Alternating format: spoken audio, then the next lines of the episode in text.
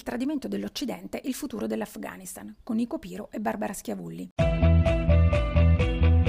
Ti piacciono i nostri podcast e apprezzi il nostro lavoro? Valigia Blu è un blog collettivo, senza pubblicità, senza paywall, senza editori. Puoi sostenere il nostro lavoro anche con una piccola donazione. Visita il sito valigiablu.it. Valigia Blu, basata sui fatti, aperta a tutti, sostenuta dai lettori.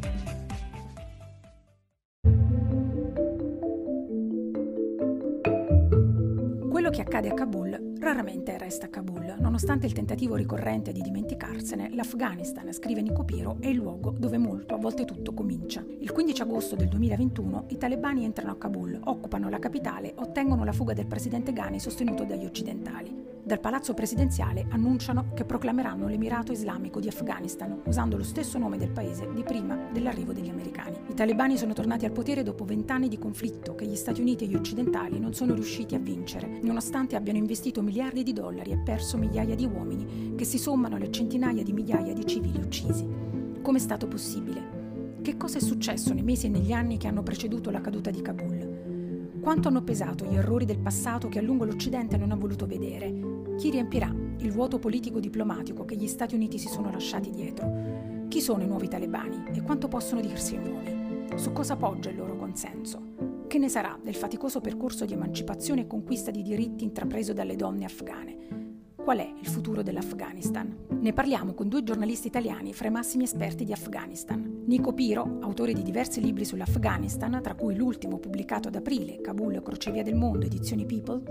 giornalista pluripremiato, inviato speciale del TG3. I suoi documentari sono stati premiati in Europa e nel mondo, compreso il suo corto Today I Will Live sul conflitto afghano. Di recente ha prodotto il mediometraggio Un ospedale in guerra, Emergency in Afghanistan. Barbara Schiavulli, pluripremiata corrispondente di guerra e scrittrice, ha seguito i fronti caldi degli ultimi vent'anni, come Iraq, Afghanistan, Israele, Palestina, Pakistan, Yemen e Sudan, è cofondatrice e condirettrice di Radio Bullets. Tra i suoi ultimi libri, Bulletproof Diaries, storie di una reporter di guerra e quando muoio lo dico addio, storie di ordinario estremismo.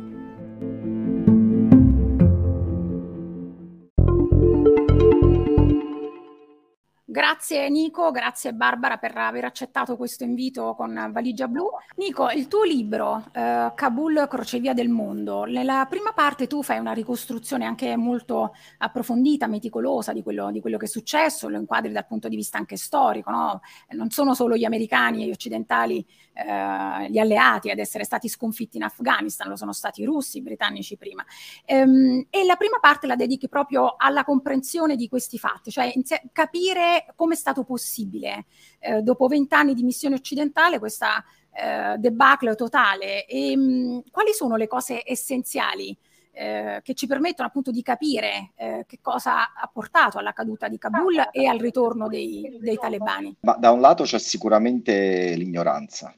il rifiuto totale di rileggersi la storia. Donald Rumsfeld eh, è quello che intonava Coretti ai giornalisti che timidamente gli chiedevano ma non è che finirà eh, in un pantano l'Afghanistan, cioè esattamente come era stato per, per, eh, per i sovietici, come era stato per i britannici, come è stato anche per Alessandro Magno e il quale lasciò l'Afghanistan eh, solo perché era in corsa vers- verso i confini del mondo, che poi era l'Oceano Indiano, ma arrivò persino a sposare una principessa alla Bactria, una principessa locale, per eh, riuscire a tentare di stabilizzare le aree. Si lasciò dietro colonie, e, eppure non servì. Quindi sicuramente l'ignoranza. Poi il più grande errore ce lo ricorda una donna, ce lo ricordò, anzi ce l'ha fatto presente una donna coraggiosa che, era Malala, che è Malala Gioia, eh, una mia grande amica, una persona a cui voglio veramente tanto bene per il suo coraggio,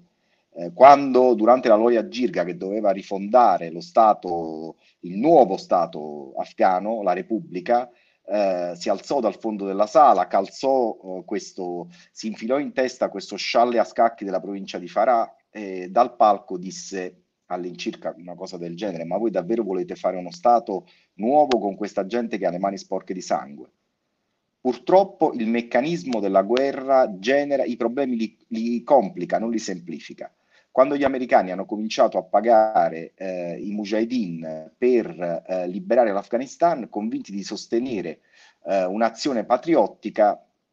in realtà hanno, hanno creato una generazione di signori della guerra che poi, oltre a mettere le basi per eh, un, la guerra civile, e quei signori della guerra li abbiamo riportati al potere nel 2001, persone con le mani sporche di sangue che avevano ucciso il loro popolo durante la guerra civile,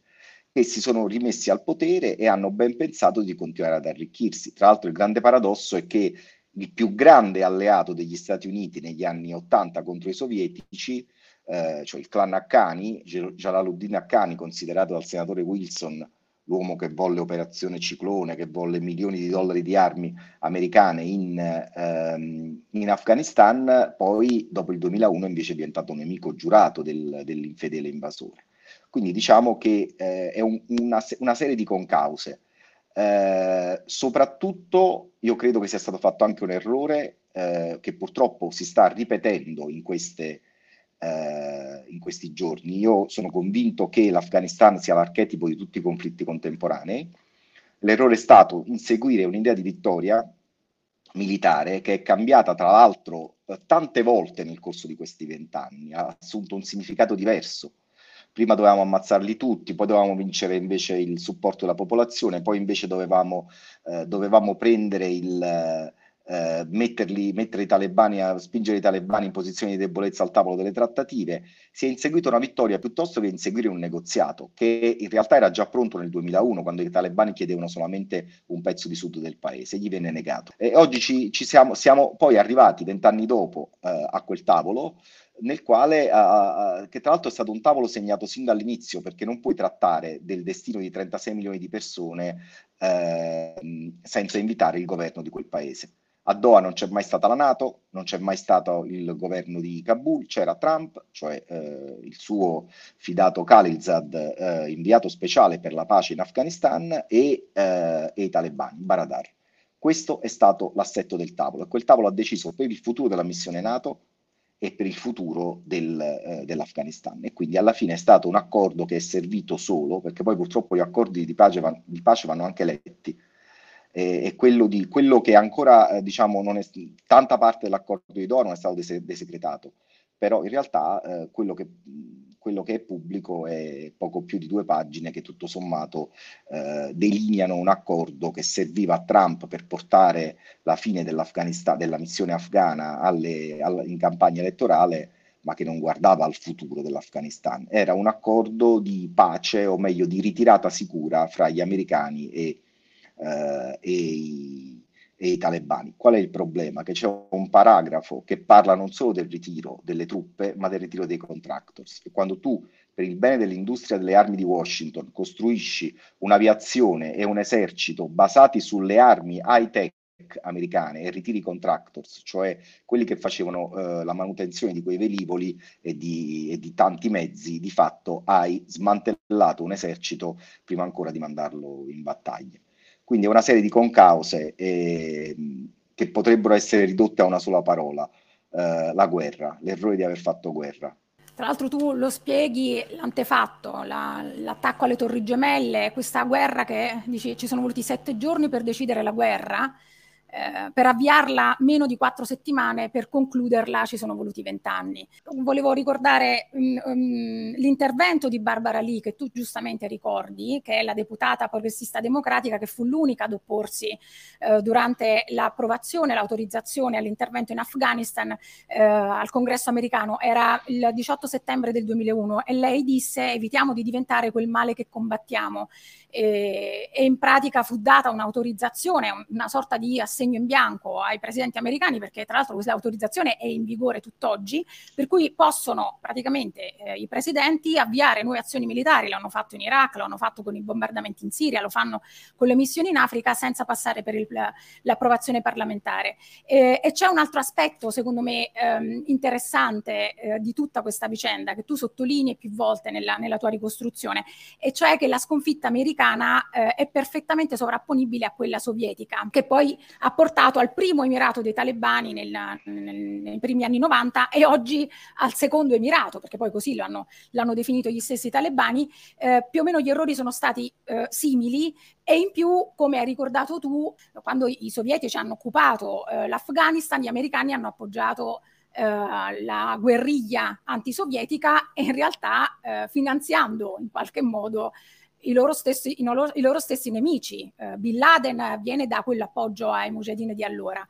E questo, diciamo, come dici tu, è importante eh, ricostruirlo e ricordarlo, altrimenti si perde proprio il senso di tutto ehm, quello che è stata questa occupazione di vent'anni e anche il, il fallimento di questa occupazione che a un certo punto era, eh, nasce con l'intento di ehm, nation building, che era una cosa eh, folle, a cui tra l'altro Biden si era opposto, Biden non era d'accordo, anche se poi Biden farà altri tipi di errori e tu eh, lo spieghi nel libro. Eh, però ecco, doveva essere un'azione antiterrorismo, è diventata uh, un qualcosa di diverso, ma è fallita per tanti altri motivi ancora che tu spieghi molto bene nel libro, anche questo, uh, questa guerra dei droni di cui tu parli, no? l'esercito non era eh, la, la, popolazione vedeva eh, l'esercito come un nemico perché questa, quest, l'uso dei droni ha, ha, portato a delle stragi di civili, eh, crimini di guerra impuniti. Eh, tra l'altro ricordo Wikileaks l'aveva denunciato già nel, nel 2010, eh, chi ha, i responsabili di questi crimini di guerra che il governo americano ha voluto coprire sono liberi, Assange rischia 175 anni di galera e gli hanno distrutto la vita. Eh, c'è un'inchiesta del Washington Post del 2018, eh, grazie al Freedom Information Act, eh, una battaglia legale ai tre anni, sono riusciti a pubblicare dei rapporti interni eh, del governo, quindi gli americani lo sapevano e hanno mentito ai loro stessi cittadini quello che stava succedendo in Afghanistan, un totale fallimento da qualsiasi punto di vista. Um, Tornando a quello che succede il 15 agosto, la caduta di Kabul, ehm, Barbara, tu eri pronta per partire, eh, per andare in Afghanistan, eh, perché hai sempre coperto l'Afghanistan, eh, però eh, rimani in Italia, rimani bloccata. Eh, però la cosa che mi ha colpito davvero moltissimo è che tu riesci comunque riesci ad essere comunque. presente, ehm, a coprire questo conflitto e ad essere coinvolta eh, su un piano umano molto forte, molto potente, perché ricevi quella telefonata che dice conosci donne ad alto rischio e a quel punto tu sei impegnata per salvare impegnata le donne che in Afghanistan sono in pericolo per portarle fuori dall'Afghanistan. Ce lo racconti questo? Allora, io ero andata a giugno perché dopo il Covid, appena si è riaper- riaperta la possibilità di partire, volevo andare a raccontare quella società civile che si pensava sarebbe in parte scomparsa con l'arrivo dei talebani e a giugno le persone con cui avevo parlato io, nessuno pensava che la situazione sarebbe precipitata in questo modo, che tutti i diritti conquistati in vent'anni, soprattutto le ragazze, sarebbero letteralmente scomparsi. Pensavano sì, qualcosa accadrà, ma mai potrebbe andare male come invece sta andando. Io prenoto un volo il 16 agosto perché eh, volevo andare a essere lì per raccontare l'Afghanistan con il ritiro degli americani che era previsto l'11 settembre, data abbastanza surreale, e intanto noi sapevamo che eh, era già in corsa l'evacuazione dei traduttori dei militari. Molti erano già arrivati in Italia con le loro famiglie, erano stati in quarantena e piano piano dovevano essere sistemati, ma si parlava di qualche centinaio di persone. Poi invece all'improvviso, il 14 agosto, la situazione precipita. I talebani hanno circondato Kabul e io mando un messaggio al cugino del presidente che conosco da vent'anni e gli chiedo che cosa fa il presidente. Lui mi dice oggi non va, il che significava che il giorno dopo probabilmente sarebbe successo qualcosa. Quello che accadrà è che il, eh, il presidente Ghani fugge dal paese in elicottero con la famiglia e alcuni dei suoi addetti alla sicurezza. Detto questo, io resto bloccata in Italia, resto bloccata su una storia che ho raccontato per vent'anni, quindi eh, personalmente disperata e personalmente disperata per le persone che stavano lì e hanno cominciato a mandarmi messaggi di paura, di pianti, di aiutami, dobbiamo uscire, qui ci uccidono, perché si sentiva parlare di liste, i talebani stavano cercando quelli delle ONG. Nel frattempo le ONG hanno cominciato a distruggere tutto quello che avevano, ONG non sanitarie, quelle che si occupavano, e ce n'erano molte, di emancipazione delle donne, tutte quelle che dai piccoli ai grandi progetti. Quindi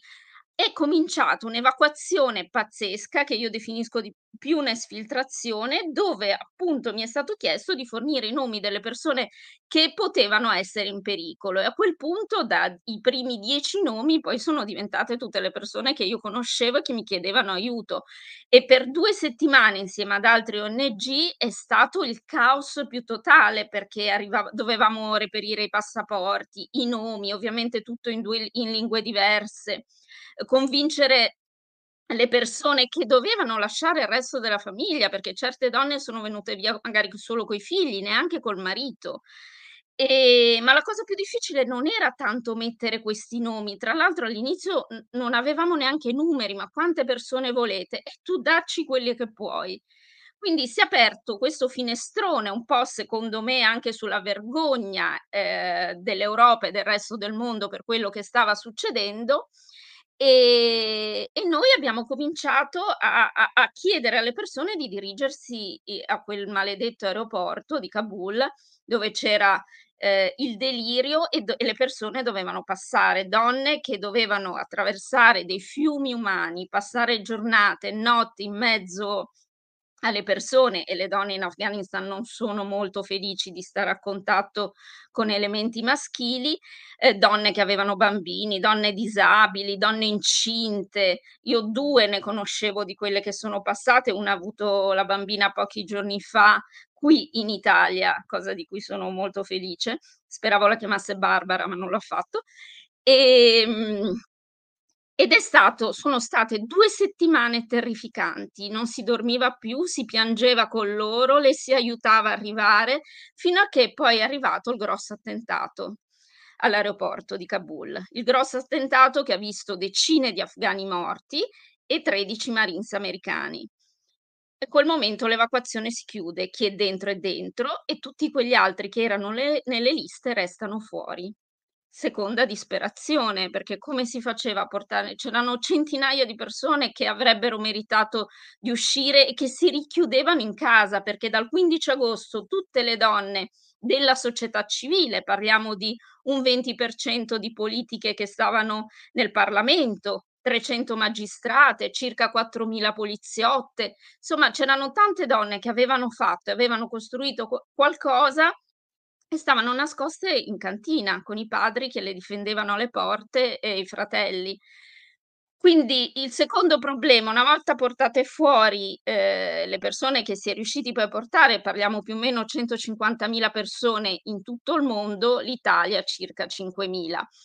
Ehm, il problema eran tutte quelle che erano rimaste. Poi a settembre per fortuna si apre un varco dall'Uzbekistan, perché nel frattempo i confini, le banche, il paese è isolato, è chiuso, ehm, la NATO, l'Europa, insomma tutti rimpongono le s ehm, le sanzioni su sui talebani, quindi il paese piano piano passa da una crisi um mhmm, politica e sociale, perché la società civile praticamente o era stata esfiltrata o era nascosta ad una più invece economica, che è quella che poi adesso sta premendo più di qualsiasi altra cosa. Detto questo, crolla lo Stato, perché i talebani è vero che si prendono tutto, però un conto è prendersi tutto, un conto è gestire uno Stato come l'Afghanistan, che già era difficile prima, già era corrotto prima, mettere i propri uomini sicuramente non basta. Nel frattempo, piano piano, siccome i talebani vogliono dire all'Europa e al resto del mondo che loro sono cambiati, cosa che gli afghani ci hanno pregato in tutto i modi di dire che non è vero, che loro erano terrorizzati, soprattutto le ragazze, perché le ragazze di 20 anni, i talebani li conoscevano solo come il nemico. Le ragazze nelle città, poi c'è una differenza tra chi vive in città e chi vive in campagna, dopo dove chi sta in campagna la vita poi non è così cambiata, ma per chi stava in città sì. Il fatto era che, ehm, loro piano piano hanno dato delle direttive contro le donne, tipo chiudere i centri antiviolenza le hanno rimandate tutti dai loro carnefici, chiudere la la scuola fino a ehm, per le bambine fino agli 11 anni, poi piano piano, ma non li hanno dati tutti insieme come avevano fatto negli anni '90. Sono stati più bravi a far vedere piano piano che mettevano queste cosine, ma che vuoi che sia tagliare la testa ai manichini nei negozi perché non devono essere sensuali. Piano piano però hanno dato tutte queste cose che hanno costretto le donne a chiudersi sempre di più e io adesso, oggi, se per sei, sette mesi ho avuto messaggi di gente che mi chiedeva di farla uscire, adesso messaggi di ragazze che mi dicono io mi do fuoco. Questa è la situazione oggi, sì. Io, eh, su questo, eh, eh, Nico, tu eh, dici a proposito della, de, del ponte aereo per salvare quanto più possibile le persone che hanno lavorato e che hanno collaborato sia col governo cosiddetto democratico eh, del, del, presidente Ghani che con, con, gli americani. Tu dici è stato dal punto di vista logistico un capolavoro, dal punto di vista umano un fallimento. Eh, sì, perché noi dobbiamo sempre considerare che cos'è l'aeroporto di Kabul. L'aeroporto di Kabul è un, aere- è un aeroporto, uno scalo dal quale partivano sei voli ogni giorno.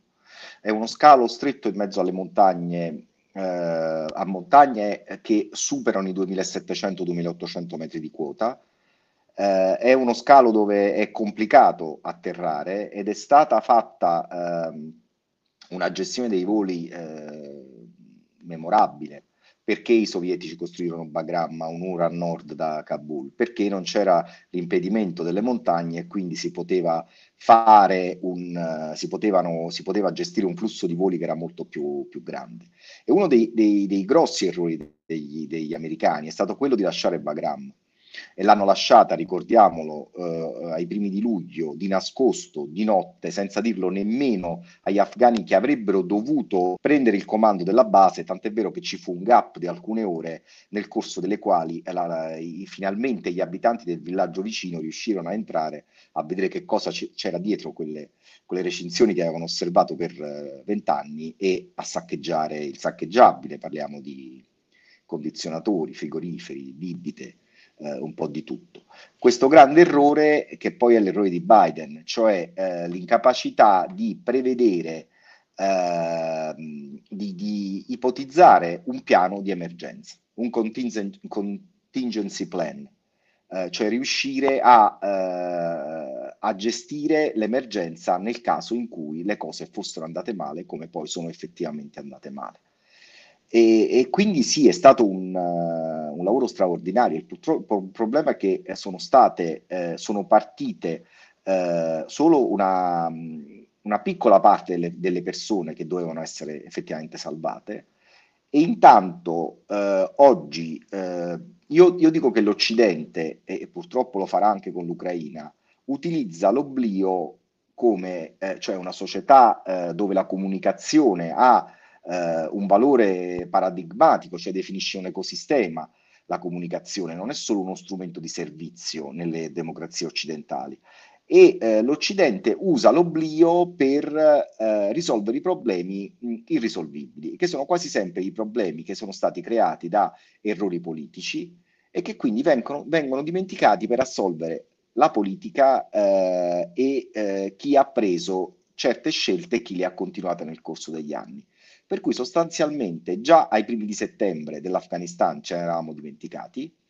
Afghanistan che ricordiamolo, ce ne siamo improvvisamente ricordati il 15 di agosto, perché eh, dal, dal, ritiro delle truppe occidentali, anzi parziale ritiro, eh, o meglio la fine della missione ISAF al 31 dicembre 2014, il eh, dato eh,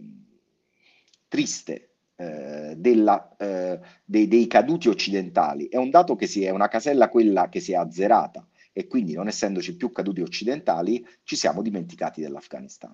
Sono stati gli an- anni tremendi quelli dal 2015 al, 2000, eh, al 2021, anni in cui frequentare l'Afghanistan, come è capitato a me, sta- era, una, era davvero eh, aveva, assomigliava molto a una missione suicida. Tu hai, perché, evitato, hai, evitato anche, hai evitato anche per miracolo un attentato? Sì, eh, nel, io in realtà diciamo che ci furono una serie di,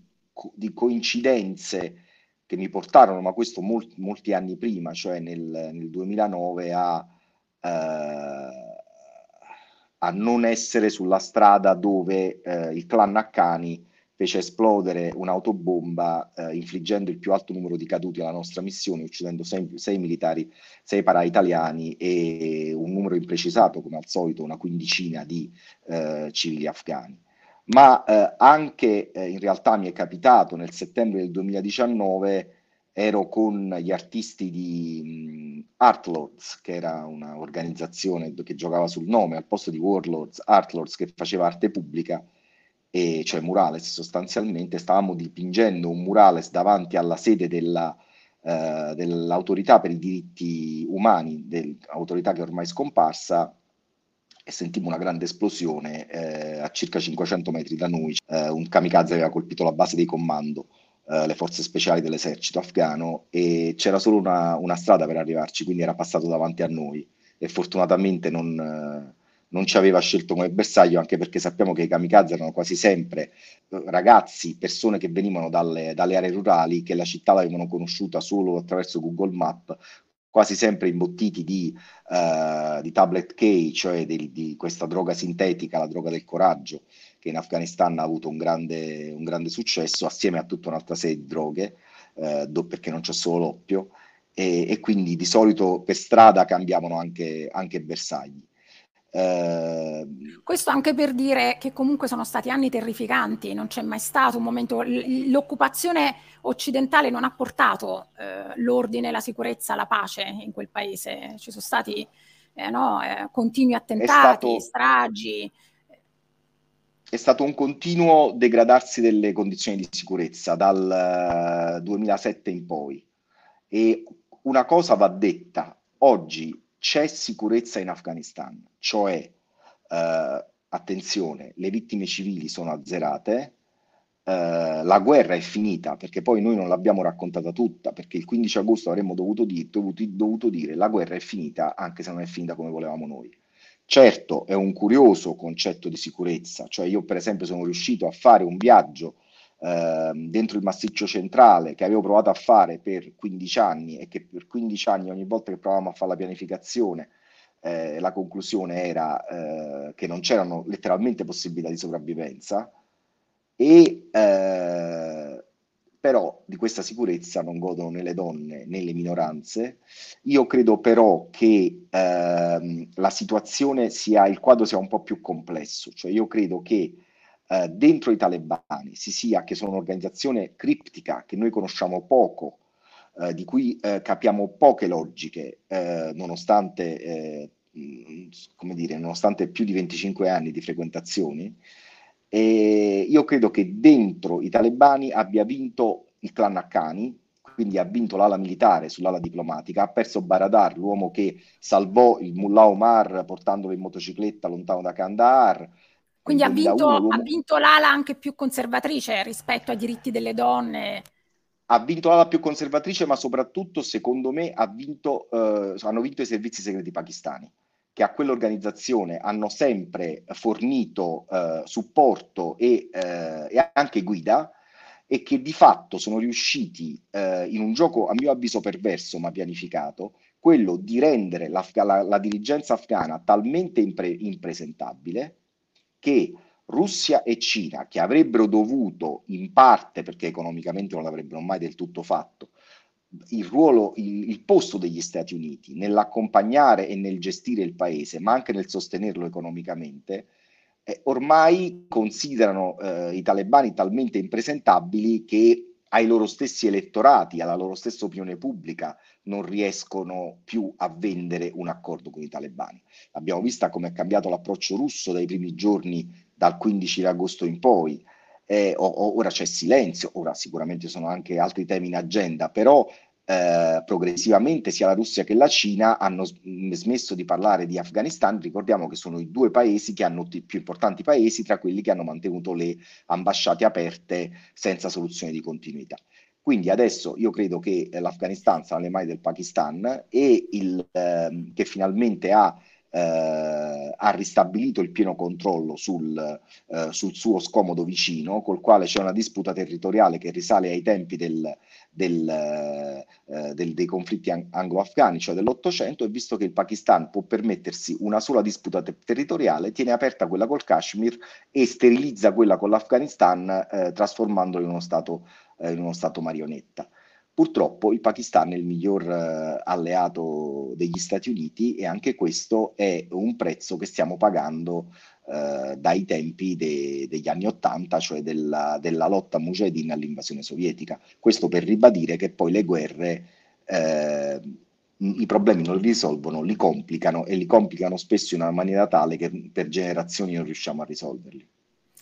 Tra l'altro, proprio ehm, parlando adesso della situazione dell'Afghanistan con, nelle mani dei talebani, ehm, visto che tu hai citato Russia, Cina, che avrebbero dovuto teoricamente aiutarli poi eh, anche economicamente, questo non c'è stato, se, se, se potremmo parlare addirittura di un altro tradimento, il tradimento occidentale da una parte, il tradimento Russia e Cina dall'altro. Eh, ed è una situazione effettivamente molto complicata eh, perché eh, eh, l'Afghanistan adesso è in un contesto di catastrofe umanitaria, è, è, solo il 5% della popolazione, tu lo, lo, lo citi, eh, è in grado di ehm, sfamare la sua famiglia, eh, quindi una, senza cibo, senza diritti. Questo è l'Afghanistan oggi eh, nelle mani dei talebani che eh, si dichiaravano, come eh, diceva prima eh, Barbara, hanno fatto questo tentativo di far credere di essere diversi, ma sono sempre gli stessi a quanto pare. Barbara, tu eh, per Valigia Blu hai fatto un approfondimento, hai scritto un approfondimento proprio su questo, cioè l'Afghanistan dopo il ritorno dei talebani, che è un Afghanistan appunto senza cibo e senza, senza diritti.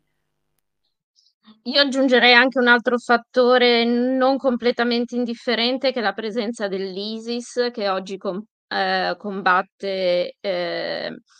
i talebani e nel quale si sono riversati anche quelli che erano i nemici eh, dei talebani, quindi elementi dell'esercito afghano che non trovando o riesce a uscire dal paese oppure sei in un elenco di morti viventi, quindi piuttosto meglio combattere e questo non è chiarissimo quanto siano forti, quanti siano, però comunque apre la strada alla possibilità che l'Afghanistan torni a essere anche un, un rifugio abbastanza sicuro per le militanze eh, non convenzionali, direi, e questo è un problema che ci riguarda un pochino tutti. Eh, detto questo, la situazione nel paese è catastrofica e la gente è, in, è praticamente in ostaggio dei talebani che, che usano la povertà, la mancanza di cibo, ho letto di recente il World Food Program ha detto che adesso stanno togliendo i pacchi che prima davano alle persone che erano eh, con una grave malnutrizione per darla a chi non c'è, non c'è proprio niente da mangiare, a chi sta morendo di fame. Quindi i soldi che erano stati promessi non, si, non sono arrivati dai paesi donatori, che ovviamente sono fermi e concentrati oggi su un'altra guerra, e la difficoltà anche di mandare i soldi nel paese, perché tutti quelli che sono usciti e che magari una volta mandavano i soldi a casa, adesso non riescono a farlo facilmente con le banche chiuse. Quindi stipendi che non vengono pagati, pensioni che una volta venivano malamente date, però la gente è stremata, si sta vendendo tutto, ci sono dei mercati dove le persone portano dalla carrozzina al tappeto al puscino sperando di poter poi pagare i trafficanti e uscire nel paese secondo me tra qualche tempo si vedrà l'ondata di persone, ondate di persone che sono maschi, perché le donne non possono viaggiare da sole, quindi un ulteriore problema. L'altro giorno mi dicevano degli amici sul confine pakistano che ci sono molti bambini che cercano di attraversare sui camion, quindi con il rischio di incidenti. È eh, già diminuita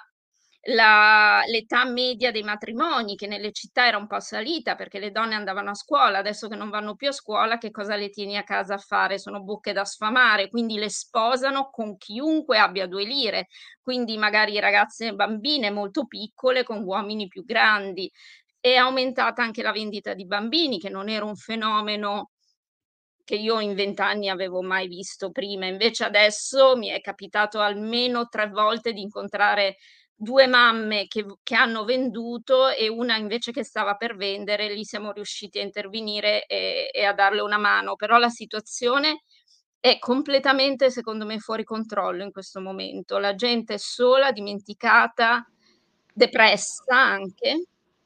E, e non si può, non si deve spegnere il riflettore perché questo favorirà i talebani di fare cose che di nascosto da tutti eh, se ci sono ancora altre cose da fare, eh, potrebbero fare. Io ho un'amica, per esempio, che faceva, che ha una ONG ed è stata tenuta un mese in carcere dai talebani solo perché una, una sorta di influencer su TikTok faceva dei video sull'emancipazione delle donne. Un mese l'hanno tenuta, fino a che c'è stato un, un um,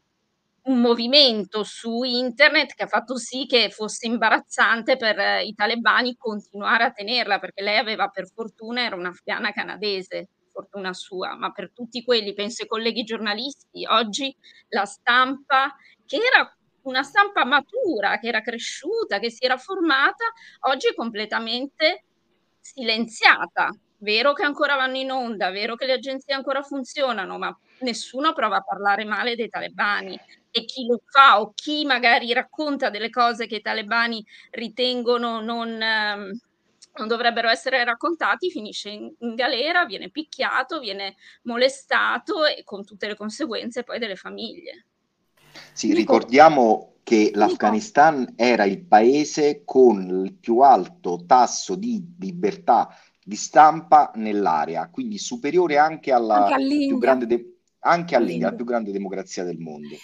Um, Nico, su questo io ti voglio uh, fare intervenire per quanto riguarda il tuo capitolo proprio sul dilemma occidentale, perché quello che dice, la, diciamo, il quadro che ci sta restituendo, che ci sta dando Barbara, è un quadro appunto devastante no? dal punto di vista umanitario. Ora l'Occidente eh, ha bloccato gli aiuti a, ai talebani e però c'era la possibilità di fare leva proprio su questi aiuti per poter garantire eh, dei diritti, per poter proteggere eh, le donne, eh, le minoranze. Tutto questo però non sta avvenendo in questo momento. Eh, con la responsabilità di chi? Perché poi eh, io vorrei aprire anche il capitolo, anche se brevemente, sulla questione del consenso dei talebani, che in effetti c'è stato, anche perché una resistenza obiettivamente non c'è stata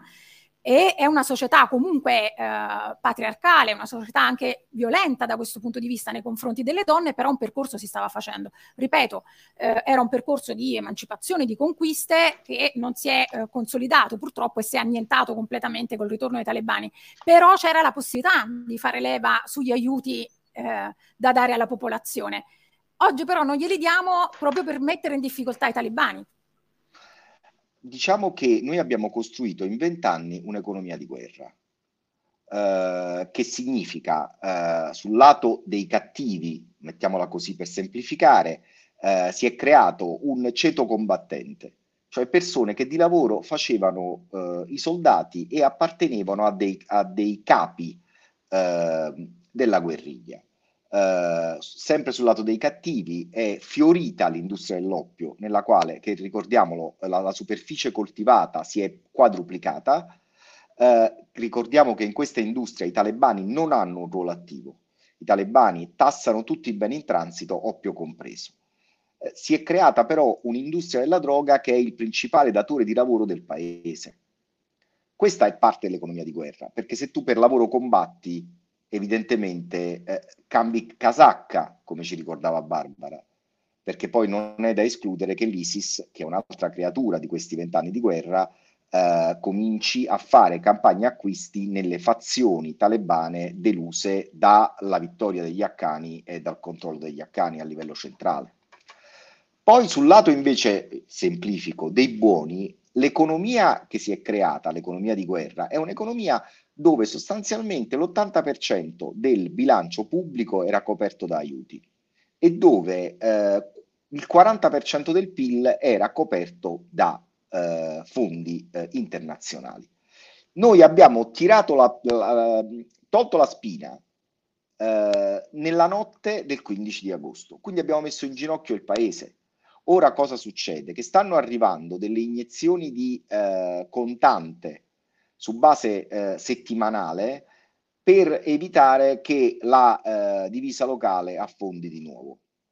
Perché subito dopo il 15 agosto non solo c'era un problema di ritiro, file lunghissime alle banche, ma anche di ritiro di contante eh, in un'economia che era tutta basata, che è tutta basata sul contante, ma anche di prezzi alle stelle. Eh, questo non solo per motivi valutari, ma anche perché era difficile logisticamente l'import, per le speculazioni, per il, il crollo del, dell'apparato statale, anche di tante aziende. Ora il vero, eh, il vero punto è eh, vogliamo tenere l'Afghanistan in piedi con degli aiuti cosiddetti umanitari, che sono l'equivalente delle cure compassionevoli a un, mal- a un malato grave, cioè non risolvono il problema, e che tra l'altro secondo me sono anche invece un boomerang, perché se arriva il capo talebano a distribuire i pacchi con le razioni, eh, con gli aiuti alimentari, eh, li darà in primis alle famiglie dei martiri, cioè dei soldati e degli attentatori suicidi uccisi. Eh, oppure vogliamo intavolare con i talebani, che sono i talebani, quindi senza riabilitare nessuno, un eh, discorso e un di- dibattito per cui evitiamo di trovarci, come probabilmente ci troveremo fra qualche mese, a doverli pagare a fondo perduto, in cambio di niente, solo per combattere l'ISIS e solo per fermare il flusso di migranti, flusso di migranti che sinora è, non è esploso solo perché Iran e Pakistan stanno facendo rimpatri in via massiccia. Di chi è questa responsabilità? Io credo che sia una responsabilità complessiva della comunità internazionale e credo soprattutto che, eh, lo dico brutalmente, convenga così. È successo già nel 92, al collasso dell'Unione Sovietica, alla fine degli aiuti per il governo di Najibullah, cioè il governo afgano filocomunista, eh, anzi che poi in realtà era post-comunista perché aveva già avviato un processo di riforma al suo interno,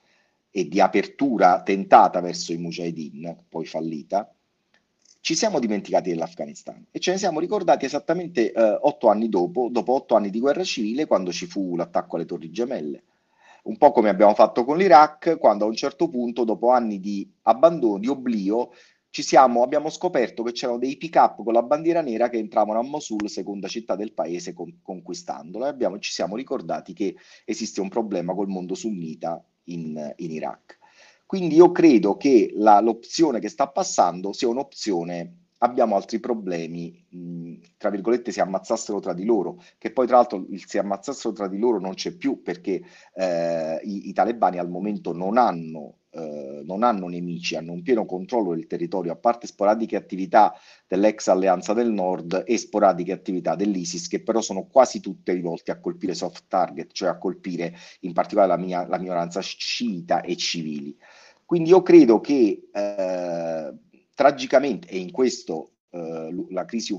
la, crisi in Ucraina purtroppo eh, contribuisce a dimenticare tanto quelli che dovrebbero essere evacuati dall'Afghanistan, eh, tanto a dimenticare l'Afghanistan stesso. Quindi in qualche modo agevola eh, il ricorso dell'Occidente all'oblio e poi dell'Afghanistan ce ne occuperemo quando la situazione sarà, sarà un qualcosa che non possiamo più eh, tragicamente rinviare. Ecco. Che poi proprio a proposito di, di questo, della, del doppio standard a cui abbiamo assistito no? con la crisi ucraina, i rifugiati ucraini giustamente e doverosamente accolti, la stessa Europa che li accoglie poi ha alzato muri verso i rifugiati, eh, anche quelli siriani, quelli afghani, eh, che fuggivano dall'Iraq. Um, Barbara, prima tu hai parlato, hai accennato a una cosa molto importante, secondo me, eh, cioè il mondo dell'informazione. Nico eh, su questo ha dedicato proprio alcune pagine, eh, dice mh, mm, Nico nel, nel, suo libro, scrive l'unico vero risultato della ricostruzione afghana ha riguardato il mondo dell'informazione, cioè nel 2001 i giornalisti attivi in semiclandestinità erano davvero pochissimi, nel 2021 c'erano 464 testate tra radio, tv e carta stampata, centinaia di reporter capaci di coprire ogni provincia nonostante la pericolosità del territorio. Eh, di tutto questo, come dicevi, è rimasto niente. Tu addirittura parlavi di quante, quante giornaliste, quante, donne, quante giornaliste donne. Ma ce n'erano di che si sappia circa 800 che adesso non lavorano più, alcune sono rimaste in video, però poi recentemente c'è stata l'imposizione della copertura totale, quindi eh, è un po' difficile lavorare in questo modo, ovviamente con il permesso, un modo anche per far vedere che in realtà guardate le stiamo facendo lavorare. La maggior parte però ha mollato. Noi ne abbiamo presa una eh, che ha scritto per Radio Bullets alcuni pezzi e, e, per darle dei soldi, per far sì che, non, eh, che continuasse a lavorare, ovviamente cambiando nome, cambiando tutto, perché non devono perdere, bisogna trovare il modo che non perdano le speranze. Per fortuna internet ancora funziona, quindi le notizie in qualche modo riescono a farle uscire. Io, per esempio, il mio fixer, quello con cui ho lavorato per circa dieci anni, adesso è negli Stati Uniti, perché anche lui ha fatto parte delle sfiltrazioni avendo lavorato per stranieri. Quello nuovo, che invece è un giornalista molto bravo in Afghanistan, lui però lavora conscio del fatto che può dire solo certe cose. Quando noi andiamo in giro, io vengo continuamente insultata perché giro coi pantaloni e i talebani impazziscono per questa cosa. Lui viene insultato perché è un afgano che lavora con gli accidentali. Io mi devo preoccupare però più per lui, perché io comunque sono adesso c'è una sorta di tutela verso i giornalisti stranieri, mentre prima quando i talebani erano dall'altra parte noi rischiavamo di più perché potevamo essere uccisi o rapiti. Adesso vogliono che i giornalisti occidentali ci siano perché comunque fa gioco loro, però invece quegli afghani che lavorano con noi sono più, più, a rischio, soprattutto perché noi a un certo punto ce ne andiamo e loro restano lì e continuano a lavorare per quanto possono farlo. Poi tutti quelli, penso ai fotografi, videomaker che magari presenziano alle manifestazioni, regolarmente vengono tutti attaccati, picchiati e magari arrestati e magari trattenuti per qualche ora. Poi se vieni eh, malmenato, ci pensi due volte la prossima volta a, ad andare a seguire una manifestazione di donne. Altra cosa che secondo me eh, forse, ma questa è una mia valutazione del fatto che non c'è stata una grande eh, risposta da parte della società civile che è rimasta contro i talebani. E io questo me lo spiego con il fatto che questo paese è in guerra da 40 anni l'afgano medio è talmente resiliente in modo negativo che si adatta. Loro sanno che devono sopravvivere. Quindi non si ribellano, loro si adattano, vanno avanti fino a che succederà qualcosa di nuovo. Questo poi io parlo soprattutto delle città, ma di fatto poi è così. Adesso vanno tutti vestiti da talebani, magari non li, li disprezzano, però si eh, in qualche modo si uniformano, meno li si vede o li si identifica, meglio si tira avanti. Entrambi nelle, nei vostri Entrambi lavori, vostri... durante i vostri lavori avete eh, ascoltato, dato voce a chi voce non ha. Voce non e ha. Da e... quello che emerge da dalle testimonianze che... che voi avete riportato, eh, come dicevo anche prima, eh, la sensazione è proprio di annientamento della speranza, sia leggendo Nico che leggendo i tuoi reportage, ehm, Barbara, eh, le persone rispondono c'è stato tolto tutto. Eh, Nico, però tu porti, riporti anche alcune ehm, come dire, ehm, vicende, esperienze di grande speranza, come quella del centro ortopedico di Alberto Cairo. Ce ne parli? Uh, sì, Alberto è un fisioterapista italiano che per caso si è trovato in Afghanistan 30, più di 30 anni fa. C'è rimasto eh, si è innamorato di quel paese, anche se lui di quel paese ha sempre visto la parte più tragica. Cioè, io credo che eh,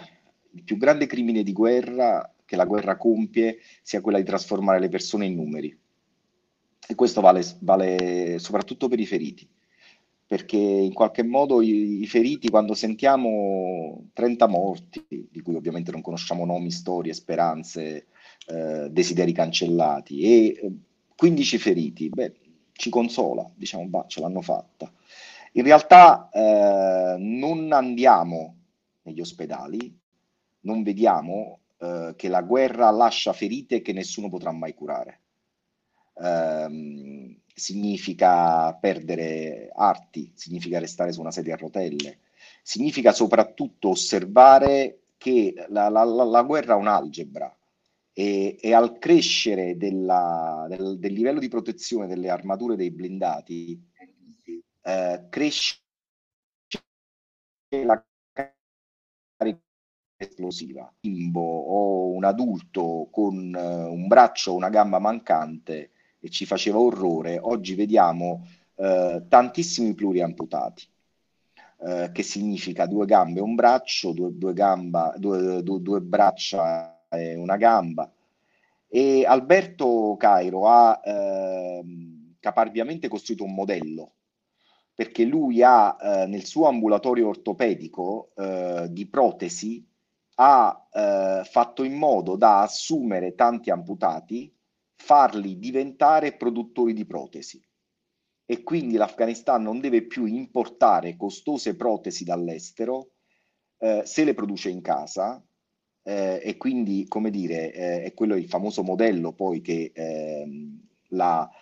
la ricostruzione occidentale avrebbe dovuto eh, a mio avviso seguire, in realtà si sono preferite altre strade che hanno favorito la corruzione.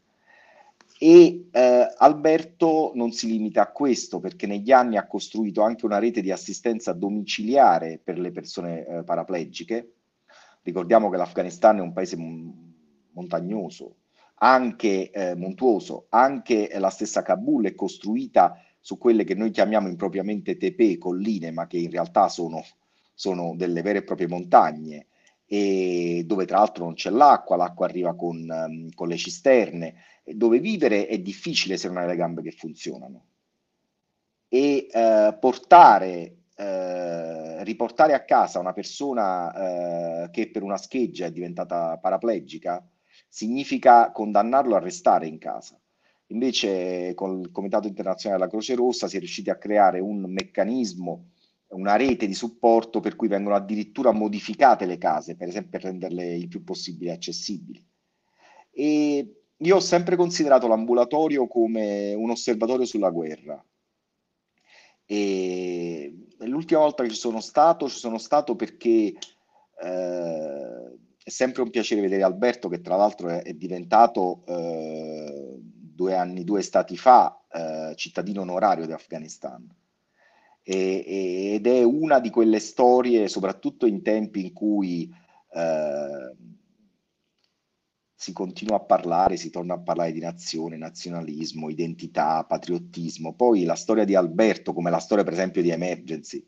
sono storie che dovrebbero, come dire, far gonfiare eh, i gonfaloni, far garrire le bandiere al vento, invece per miopia politica ce li dimentichiamo perché poi noi siamo sempre prigionieri dell'idea che dobbiamo aiutarli a casa loro, se li aiutiamo a casa loro non facciamo niente per gli italiani. E Alberto, io l'ultima volta che sono stato all'ambulatorio, ho, io ci ho girato un servizio per il TG3 che ho, ho intitolato Vittime e Carnefici, perché eh, c'erano assieme talebani che finalmente potevano entrare in divisa e potevano finalmente entrare in quell'ambulatorio, e eh, persone che avevano perso le gambe nelle esplosioni causate dai talebani. Ed erano vicine. Io ho parlato con un ragazzo a cui erano state, che aveva perso tutte e due le gambe nella zona di Herat e ho detto ma come fai a stare vicino a lui? E lui mi ha detto ma eh, eh, chiudiamo questa pagina, andiamo, guardiamo avanti. Eh, io non sono felice di vederlo malato come me. E, e quindi diciamo che è un, uh, è un luogo dove appunto perdi la, la, la, perdi la differenza fra, fra, vittima e carnefice, alla fine lo stesso carnefice diventa una vittima ed, era, ed è un, un perfetto osservatorio sull'assurdità della guerra. E, e purtroppo eh, nelle, nell'epicizzazione del conflitto che stiamo vedendo, secondo me, ai suoi massimi livelli in, in Ucraina, eh, si perde sempre la vera dimensione della guerra, che non è quella epica, ma è quella che è fatta di, eh, di morte, di merda, di dolore, di sangue, di, eh, di danni che restano per generazioni. In Afghanistan non si riescono più a tessere tappeti. Gli ultimi tappeti che c'erano in Afghanistan sono stati distrutti da un incendio durante la guerra civile a, a Puli e Cristi, un, eh, una zona vicino al centro di Kabul, ma si è persa anche la, la, la capacità, la memoria di saper tessere i tappeti. E sono danni che vanno nel fisico delle persone, eh, nell'animo, perché si innestano spirali di rancore e poi cancellano la cultura, cancellano la memoria. Quindi io credo che eh, io ho un grande rispetto per i colleghi che fanno parlare presidenti, colonnelli, generali, ministri, Eh, io credo che però le voci eh, di chi comanda siano voci che si ascoltano sempre. Poi sono voci importanti perché sono quelle che fanno la differenza. Però io personalmente ho sempre sentito come mio dovere quello di cercare di far sentire le voci, le voci di chi voce non ha, cioè le voci delle, eh, dei civili che sono le prime vittime di ogni guerra e che nessuno considera riducendoli a tanto al chilo, cioè a, a, a morti che eh, diventano numeri. E ovviamente questo però significa fare uno sforzo, significa assumere gli stessi rischi dei civili, eh, significa anche eh, sfidare il meccanismo dell'informazione, perché è evidente che l'intervista a Karzai apre un telegiornale e, e, l'intervista alla profuga appena tornata con la famiglia dal Pakistan che vive in una casa di fango su una collina di Kabul e ha il marito eh, che negli anni de, de, della permanenza nel campo profughi in Pakistan è diventato totalmente dipendente dalla shish non è, eh, è un pezzo in coda del telegiornale. E quindi evidentemente, eh, diciamo, da giornalisti, da cronisti si tratta di fare anche, eh, non vorrei esagerare, ma forse anche un atto di coraggio nel cercare di ehm, ripristinare degli equilibri che sono equilibri eh, di, del racconto, perché altrimenti la narrazione diventa una narrazione senza, senza secondo me senza, senza una senza parte importante, no? eh, senza, senza anima, assolutamente sì. senza anima. Tornerete in Afghanistan, Barbara? Ah, io sì, subito, appena mi sarà possibile, spero già a luglio o massimo agosto, anche perché si celebra purtroppo il primo anno di presenza talebana, quindi direi che, che bisogna esserci. Mi sono già persa un 15 agosto lì, direi il prossimo di, di, di, doverlo assolutamente fare. Nel frattempo però ci sono altre crisi che mi stanno interessando perché ci sono nuovi posti che stanno andando in pezzi, mi viene in mente lo Sri Lanka dove non se ne parla per niente da noi, invece la situazione sta precipitando molto velocemente, quindi eh, quello è anche nel mirino. Eh, e anche perché lo, lo, si deve, con queste persone ormai abbiamo creato un legame e mh, tra l'altro ci sono afghani che ci chiedono di portare cose. Io al ritorno dall'ultimo viaggio sono stata a gennaio che faceva veramente freddo perché si arrivava a temperature su meno 15 e la gente, soprattutto gli sfollati, parliamo di 5 milioni di sfollati interni, c'erano bambini senza neanche le scarpe, però uno scrittore afgano qui in Italia mi ha chiesto se riprendevo un vestito da matrimonio e quindi siamo diventati un pochino anche il collegamento delle vecchie tradizioni con quelle nuove che si ritrovano nel nostro paese dove si stanno formando delle nuove vite. Grazie Barbara. Enrico, dimmi. No, io volevo tu dici tornerete. Eh, io ti confesso, almeno una volta a settimana mi sveglio con la nostalgia di Kabul. Eh, vorrei essere in quel paese e credo che eh, se noi eh, facciamo come tutti gli altri e dimentichiamo quel paese, facciamo un torto enorme a quelle persone, ma in qualche modo anche al nostro mestiere. Uh, Valigia Blu fa uno straordinario lavoro di, diciamolo banalmente, di pungolo all'informazione. Io credo che bisogna anche avere, io credo che la carriera di un giornalista sia sempre definita dai no che dice più che dai sì. E io credo che uh, passare da una prima pagina all'altra è una scelta sicuramente legittima, cioè da una notizia di prima, par- di prima pagina all'altra è una scelta assolutamente legittima che tra l'altro ha anche effetti di visibilità e siamo in un mondo dei media che è fatto di visibilità. Però io credo, eh, e in questo sono felice di stare con Barbara, che eh, in questa conversazione, che sia nostro dovere invece mettere in primo piano eh, la continuità, quindi l'approfondimento, perché è così che si capiscono veramente le cose, le cose più complesse ed è così che riusciamo a spiegarle meglio, a raccontarle meglio a chi sta a casa, anche se io non amo troppo la parola racconto, perché racconto non è solo quello giornalistico, ma anche quello di fiction e di intrattenimento, eh, e credo che abbiamo, eh, oltre alla mozione degli affetti, verso questo paese. Io credo che abbiamo un dovere civile come giornalisti di tenere la luce accesa, perché se sotto la testata del Washington Post, che è uno dei più importanti quotidiani eh, della democrazia più forte del mondo, c'è scritto proprio la democrazia muore nel buio, figuriamoci in un paese fragile come l'Afghanistan, il buio, che è il buio dell'informazione, è l'oblio, è eh, l'oscurità qua, nel, nella quale eh, può succedere di tutto. Se questa, questo motto vale per l'America, che cosa può succedere in Afghanistan? E quindi io credo che ognuno di noi debba avere la, eh, la determinazione, la caparbietà a eh, continuare a tenere una luce accesa. Eh, ovviamente non sarà una notizia di prima pagina, eh, non favorirà, come dire,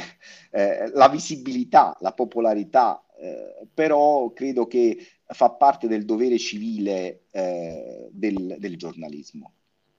Grazie Nico, io direi che con questa bellissima, questa bellissima riflessione possiamo chiudere questa conversazione che è proprio una, una voglia e il desiderio di offrire questo tipo di approfondimenti e di non spegnere i riflettori. Eh, su questo paese e sui cittadini afghani. Grazie Barbara, grazie Nico e ricordo il tuo libro Kabul, crocevia del mondo. Grazie.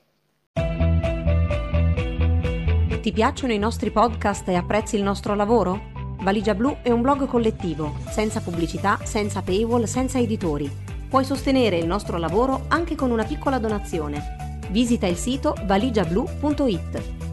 Valigia Blu basata sui fatti, aperta a tutti, sostenuta dai lettori.